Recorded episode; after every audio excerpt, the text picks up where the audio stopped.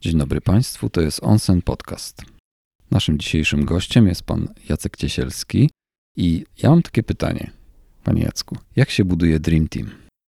Witam serdecznie. Ja jestem przedsiębiorcą od 94 roku. Spotkałem przed tym okresem w Stanach, w kilku firmach, właśnie sposoby budowania takich Dream Teamów. Nie zawsze to się sprawdzało.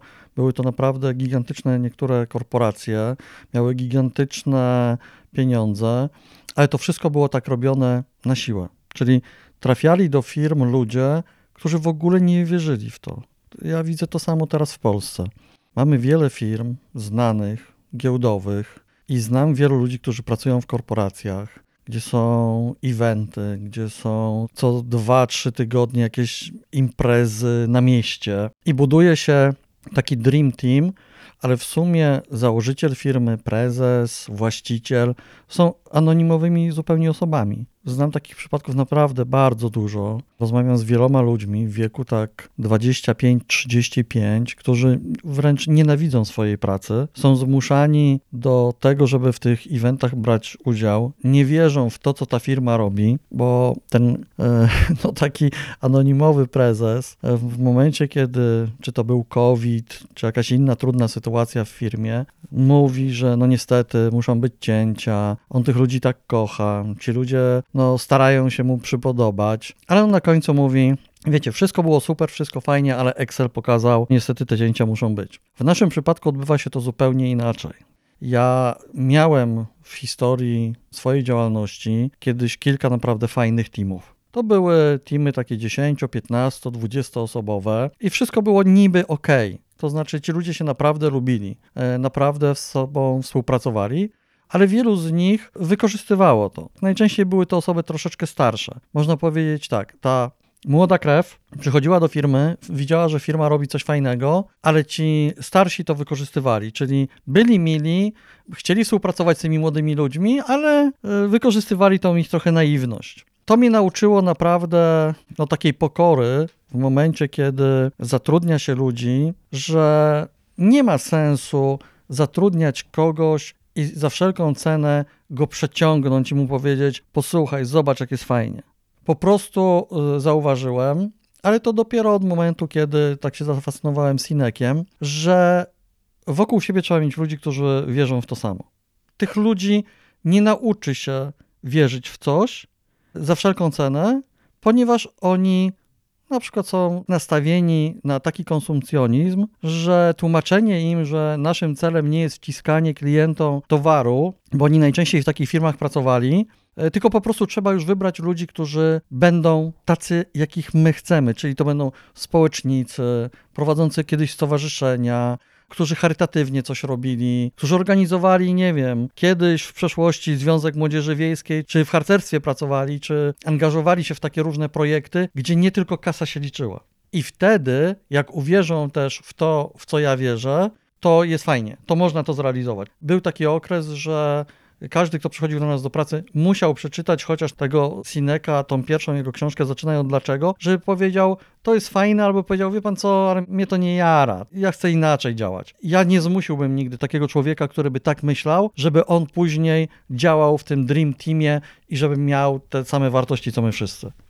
Może powiem Państwu, skąd wynika moje pytanie o ten Dream Team bo byłem świadkiem tutaj takiej e, uroczystości, kiedy jedna z pań, które pracują na produkcji, miała jubileusz i ustawiliśmy się wszyscy do zdjęcia i szef później przesyłał to zdjęcie i mówi, kurczę, to jest prawdziwy Dream Team. Nie? Widziałem taką dumę i widziałem prawdziwe emocje, które właśnie nie wynikają z jakiegoś takiego Excela czy z jakiejś wystudiowanej pozy, tylko raczej e, wynikają z prawdziwego poczucia wspólnoty, które tutaj funkcjonuje w Onsen i ja bym chciał pana zapytać, jak się dochodzi do takiego momentu, że firma może tak funkcjonować, że szef nie musi każdego pilnować, stać nad każdym, wydawać mu co godzina jakieś dyspozycji, tylko każdy jakby poprzez swoją własną determinację, poprzez swoje własne zaangażowanie dąży do tego, żeby robić swoje zadania jak najlepiej. Od 20 lat nawet może więcej, na rozmowach takich naprawdę wstępnych, takich kwalifikacyjnych, staramy się przez taki krótki okres poznać co ten człowiek w życiu robił, czym się zajmował, gdzie pracował, co go interesuje.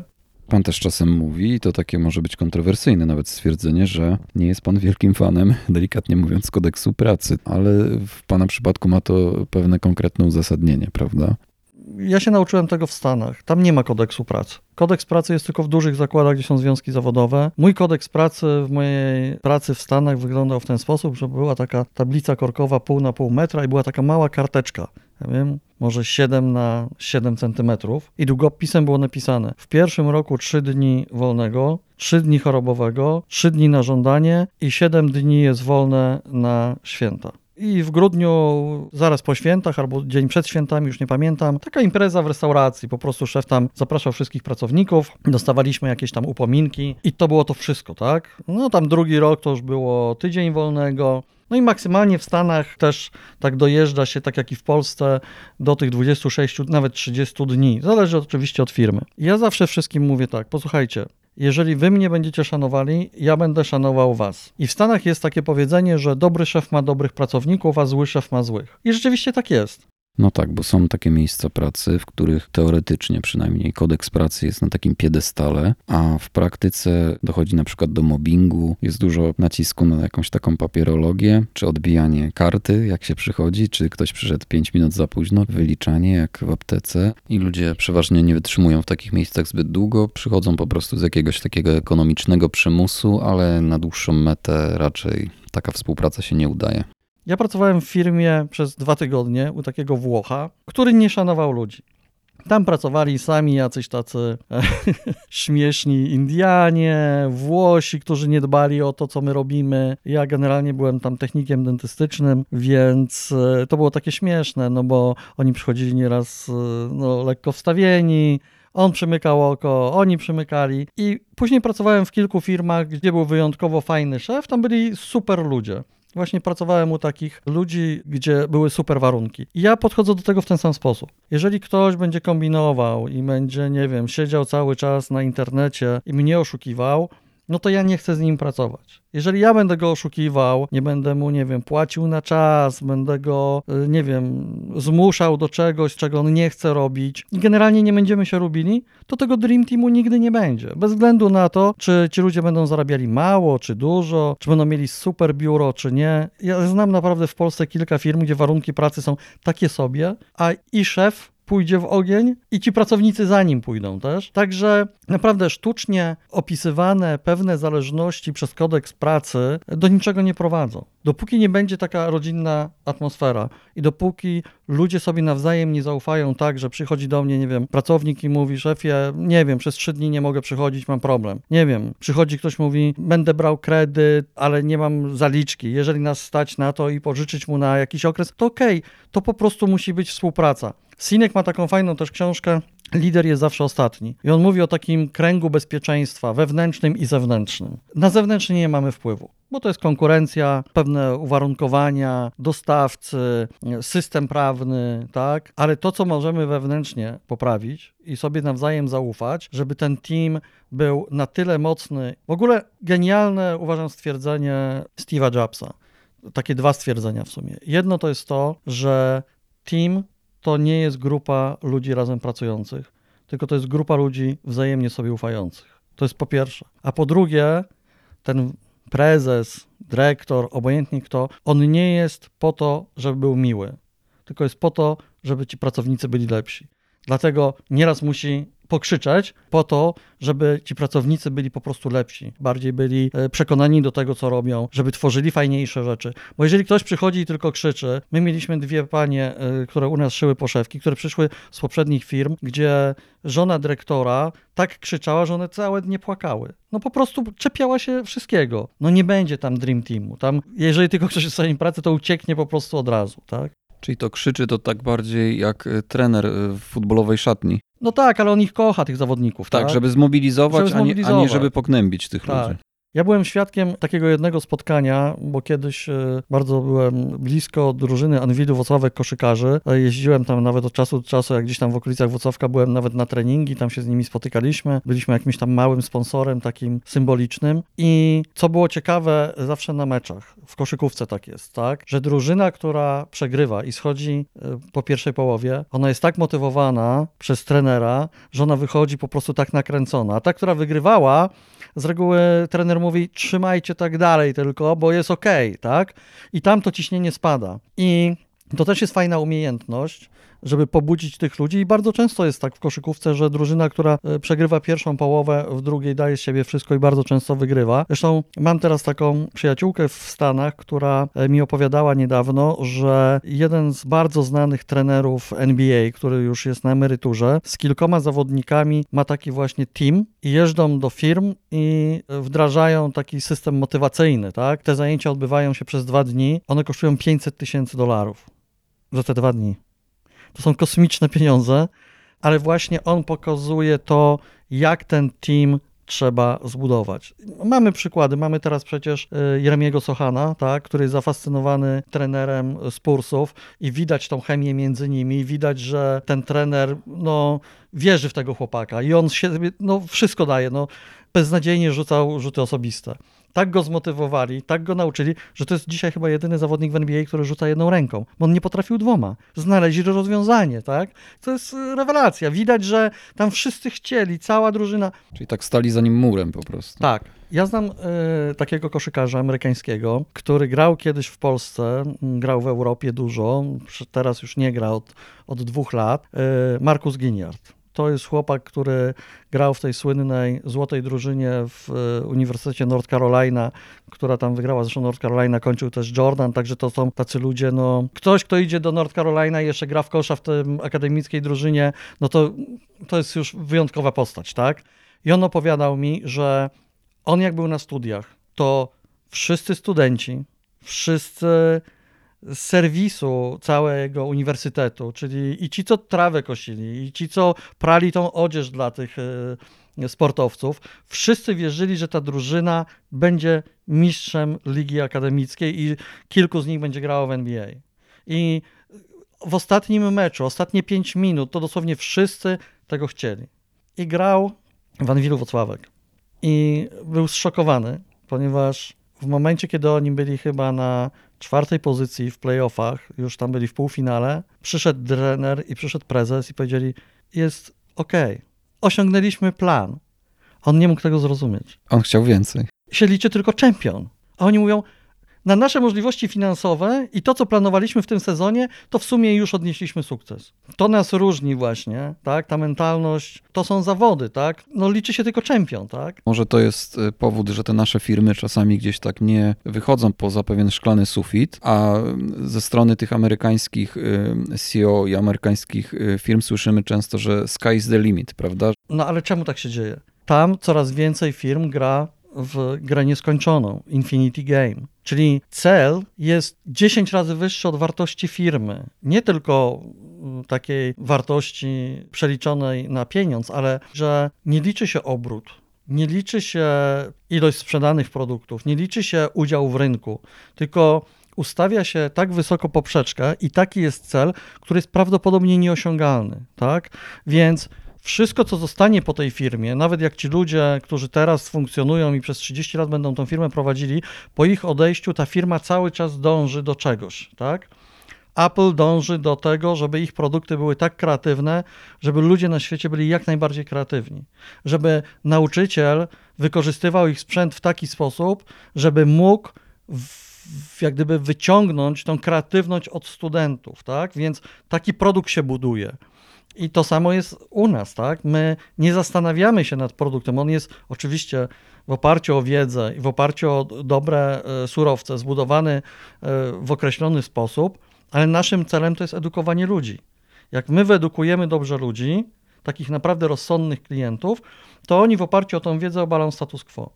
W innym przypadku no to byśmy musieli walczyć z konkurencją, robić byle jaki produkt, oszukiwać w tym produkcie i ten team to nie byłby nasz team, tak? My mieliśmy na przykład w firmie mm, dziewczynę, która miała bardzo dużą wiedzę.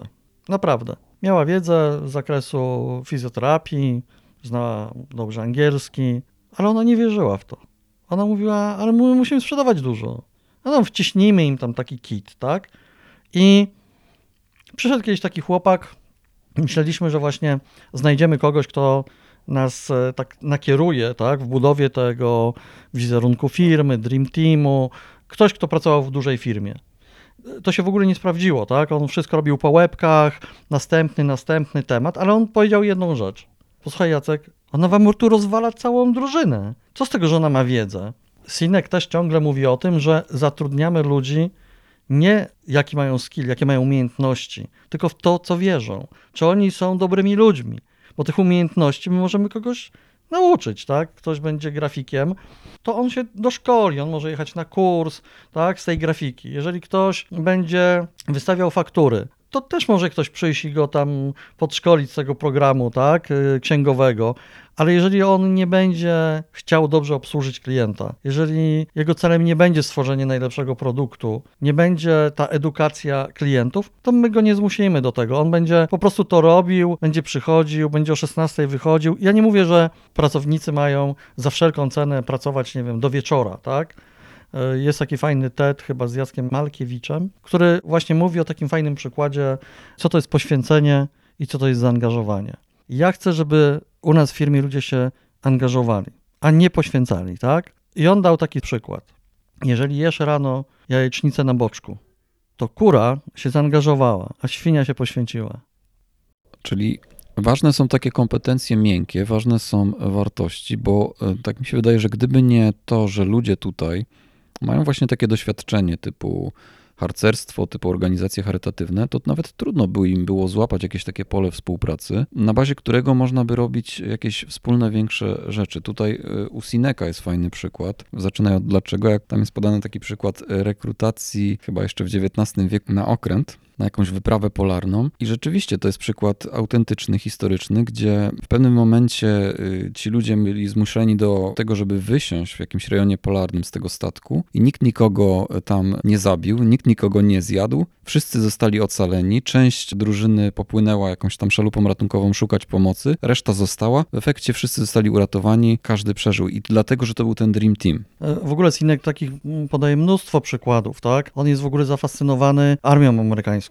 I tam jest taki fajny bardzo przykład właśnie a propos tych umiejętności, tak? Że nie zatrudnia się ludzi, znaczy tych żołnierzy, którzy są najsilniejsi, mają największe bicepsy i najładniejsze tatuaże, tylko taki, który uratuje tego z prawej i tego z lewej, bo będzie miał zaufanie, że tamci też go uratują biegną ludzie przez pustynię kilkaset kilometrów i co się okazuje, że te najbardziej wysportowane teamy, właśnie jakieś takie chłopy wielkie, przegrywają z drobnymi szczuplakami, gdzie w teamie jest jedna kobieta, bo ta kobieta potrafi tak ten team poprowadzić, żeby oni się nie kłócili, żeby nie było tej rywalizacji i tak dalej. I to samo jest tutaj. Trzeba o tym właśnie pamiętać, żeby no, ten team wiedział o co chodzi, żeby był zaangażowany, bo inaczej to nie wyjdzie po prostu. Czyli w dobrym Dream Teamie nie ma wyścigu szczurów, jest bardziej nastawienie na współpracę. Nie może być takiego pojęcia jak wyścig szczurów, tak? Jakbyśmy sobie obejrzeli na YouTubie jakieś filmiki z lat 80., jak Steve Jobs w domu spotyka się ze swoim teamem, tam przychodzi chyba z 30 osób, jak on im robi prezentację, jak on ich inspiruje, jak oni są w to zaangażowani. Bo najgorsze, co było zawsze, to to, że ja wychodziłem, mówiłem, mówiłem, Mówiłem i czekałem, aż ktoś się odezwie. Minęły dwie godziny i mówię, i co? i nic. Nikogo albo nie interesowało, albo bał się odezwać, albo nie miał wiedzy, ale to tylko dlatego, że to wszystko było takie, że on niby był specjalistą w swoim tam małym okienku, taką małą komórką w strukturze, bo był nauczony tak nie wychylać się w korporacji i u nas się w ogóle nie sprawdził. Ja wolę, żeby on miał bardziej ogólną wiedzę, ale żeby on chciał w tym uczestniczyć. Mieliśmy kilka osób z kilku toruńskich bardzo dużych firm. No po prostu przychodziły te osoby do nas. My byliśmy zafascynowani w latach 90., tam 2005, 2006 rok i naprawdę tych osób kilka u nas pracowało. Oni pracowali u nas maksymalnie 2-3 miesiące. To byli ludzie, którzy tak, do nikogo się nie odzywali, z nikim nie współpracowali. Na wszystkich zwalali, że to nie jest ich wina, tylko kogoś szukali więcej rozwiązań, jak zepchnąć winę na kogoś, niż przyjść i powiedzieć, kurde, no zróbmy to tak czy inaczej, albo ja tego nie potrafię, albo może ktoś mi wytłumaczy. Generalnie to były osoby, które w dużych korporacjach były po 2-3 lata.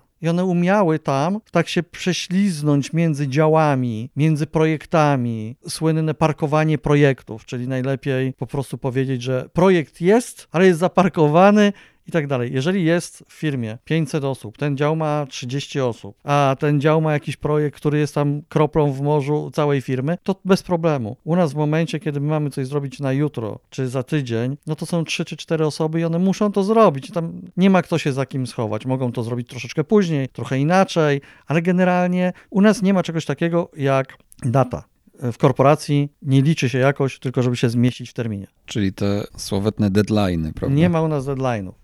Ja widzę, że tu właśnie nie jest taki korpo klimat, tu jest bardziej taki klimat firmy rodzinnej, a ja bym nawet powiedział, że takiego bardziej amerykańskiego, dobrego startupu. Czyli takie właśnie jak nieraz się mówi, że firma, która powstała w garażu, grupa pasjonatów, ale doszli do czegoś wielkiego. Ja tu czuję takiego ducha. Pomysł jest istotny w momencie, kiedy my rozwiązujemy problem. Obojętnie, czy to będzie but, czy to będzie aplikacja, ale celem jest użytkownik i jego dobro. Czyli jeżeli my mówimy tutaj o startupie, to musimy mieć na uwadze to, że w Polsce według mnie startupów to prawie nie ma. Bo to jest taki wytrych, żeby pozyskać łatwo pieniądze na prowadzenie swojej firmy. Jak y, spotkałem się na jakimś evencie i do mnie podchodzili sami młodzi ludzie, i, i nie tylko zresztą, i opowiadali o startupach, i zapytałem, czemu wy mówicie, że chcecie otworzyć startup, a nie chcecie otworzyć firmy? Ja pierwszą firmę otwierałem, to poszedłem do banku, Miałem trochę środków własnych, wziąłem kredyt, kupiłem towar, promowałem go, sprzedawałem,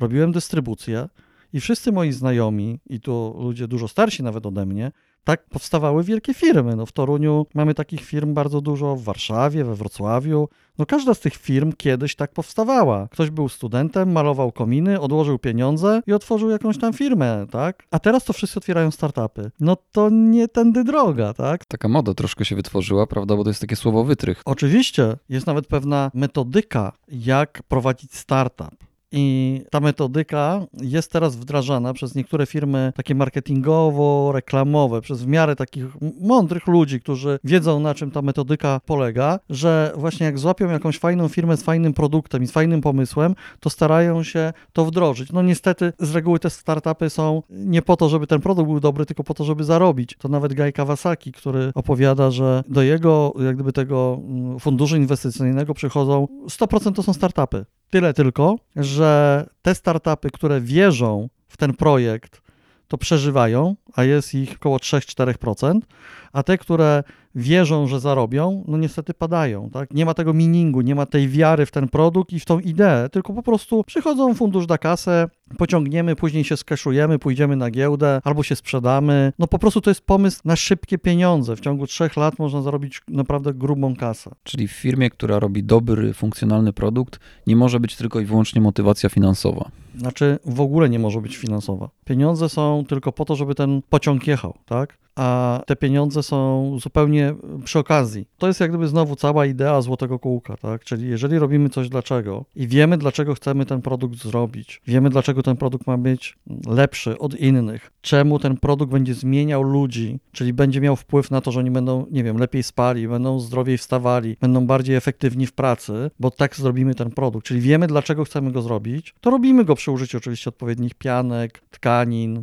odpowiedni ludzie to wykonują i wiemy, że efektem końcowym jest materac. I to jest efekt końcowy. Ale tak naprawdę to, to dlaczego jest tym celem? Jeżeli tak postępujemy, to jest fajnie, bo nie ma czegoś takiego, że zbliża się koniec miesiąca, mamy tą presję, ile kto zrobił obrotu, ile kto dostanie prowizji, ile kto wyciągnie, ile kto pod koniec miesiąca wciśnie tych materacy czy tych poduszek, tak? Tak jak się to odbywa normalnie w branży, tak? Jeżeli jest duża fabryka, to przedstawiciel handlowy ma płacone od ilości. Dyrektor handlowy rozliczany jest za cały obrót firmy przed prezesem czy przed udziałowcami, tak? Głównym celem w ogóle to jest to, żeby tak edukować klientów, żeby oni świadomie kupowali produkt. Dzisiaj ta świadomość jest na poziomie 1%. Ludzie nie wiedzą nic o materacu, więc dopóki nie poznają zasad, jak powinien być zbudowany, z jakich materiałów, co jest dobre, co jest złe, jeżeli konkretna rzecz ma jakiś konkretny charakter i jest przeznaczona w konkretnym celu, no to jeżeli ją kupimy, a tych warunków nie spełni, to mamy prawo oddać. No mamy dwa lata, to jest rękojmia. No ja nie rozumiem, wręcz klienci mówią, no tak, ale jak to, to mam iść do sklepu i oddać? No tak, bo takie są prawa. Dlatego my chcemy uczyć ludzi tego, żeby umieli wykorzystać swoje prawa, żeby się nie bali, żeby byli asertywni, żeby ta asertywność wynikała też z ich wiedzy, a nie tylko takiego nie, bo nie. Także ta firma działa w ten sposób, że wszyscy chcą pomagać ludziom. Dlatego w naszym przypadku Dream Team to nie będzie zespół rokowy, tylko to są ludzie, którzy chcą w życiu pomagać. To jest psycholog, filozof, to są ludzie, którzy byli w harcerstwie, którzy się udzielają. Jest kolega, który pracuje w Miejskim Domu Kultury, gdzie nie robi tego przecież dla pieniędzy. No pracuje tam z dziećmi po godzinach, tak? On po prostu wywodził się z tego środowiska i on chce tym dzieciakom pomagać. I każdy jest w jakiś sposób podobny, tak? Po prostu ludzie, którzy chcą pomagać innym. No, to, to nas wyróżnia chyba najbardziej, ta pomoc. Nie jesteśmy po to, żeby ludzi oszukiwać i im wciskać produkty, tylko żeby im pomagać i im mówić. Dzisiaj też zadzwoniła pani, która chciała kupić taką, mamy nakładkę z siatki 3D, czy ona jej pomoże. Nie, ona pani nie pomoże. Ten materac jest za miękki, taką siatką pani nie utwardzi. Podejrzewam, że jakby zadzwoniła do innego sklepu, tak, oczywiście pani bierze, będzie pani zadowolona, tak? A to nie tędy droga, no to, to nie cyferki się liczą, tylko ludzie. No właśnie, liczą się ludzie i to też mi się wydaje, że to jest umiejętność dobrego szefa, żeby tak perspektywicznie, umiejętnie dobrać tych ludzi, że nawet y, te umiejętności, tak jak pan powiedział, że on z czasem je wykształci, ale jeżeli nie ma tej bazy, jeżeli nie ma tego fundamentu, empatii, wartości etycznych, to nic na dłuższą metę z tego nie będzie. No tak, ale to tak nie przychodzi łatwo. Ja w życiu się udzielałem, byłem społecznikiem, mój ojciec był społecznikiem i jakaś tam ochotnicza straż pożarna, jakieś tam ludowe organizacje i przedszkole budował, urząd gminy, gdzieś tam w jakichś spółdzielniach rolniczych. No zawsze był, zawsze mama miała pretensje, że jeździsz, zostawiasz, nie pilnujesz swojego, pomagasz innym. I to gdzieś tam się pojawia też u następnego pokolenia. Ale chodzi o to teraz, że do momentu, kiedy nie zafascynowałem się Sinakiem, to w ogóle tego nie brałem pod uwagę. Wydawało mi się, że fajna firma jest wtedy, jak są zyski i w ogóle no, rozmawiam ze swoimi znajomymi, którzy mają firmy małe, duże, wielkie, im opowiadam o Sineku i im mówię, zaczynaj od dlaczego i jakie to jest fajne. Oni mówią, pieprzysz, ja tam mam firmę dla kasy. Niektórzy mówią, wiesz co, fajny pomysł, tak, fajny, ale to nie w Polsce. Nie, to jest możliwe w Polsce. Ja miałem wielu znajomych, którzy mówili, ty, ale to w Polsce nie wyjdzie, to możecie wyjść gdzieś tam w Stanach, w Europie. Tam ludzie myślą inaczej, ale w Polsce nieprawda. Są ludzie, którzy myślą identycznie jak my.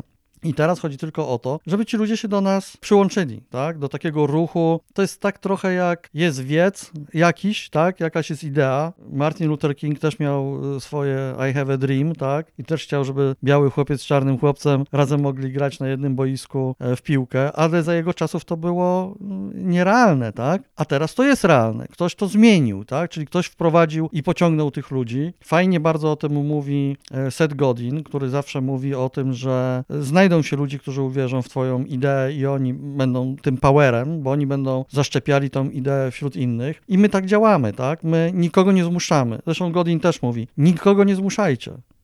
Wy nie macie nawet prawa odzywać się do ludzi, którzy wierzą w coś innego. Skupmy się na tych, na których nam zależy.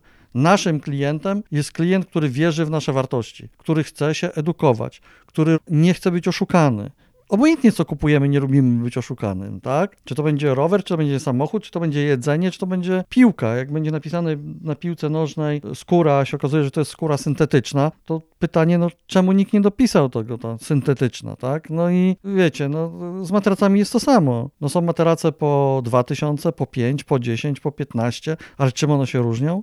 Nikt nie wie. No, ja na tym się znam i ja y, wiem, co jest dobre, a co jest złe i jestem przekonany, że te drogie matrace w 99% wszystkie są za drogie. Te za tanie, no pewnie są trochę za tanie, z reguły tam są e, lipne materiały. Czyli musimy znaleźć ten złoty środek, tak? Funkcjonalność, dobry produkt, obojętnie, czy to będzie e, fotel, czy to będzie samochód, czy to będzie ten rower, czy te buty, no żeby mieć jakąś podstawową chociaż wiedzę na ten temat. Głupio trochę tak mówić, że tak jest, i tak mówić, że jesteśmy najlepsi, ale mm, mm, jesteśmy na pewno firmą, która robi najbardziej funkcjonalne produkty. My nie jesteśmy firmą, która produkuje produkt, który chce sprzedać. My raczej jesteśmy po to, że produkujemy produkty, które klienci chcą kupić.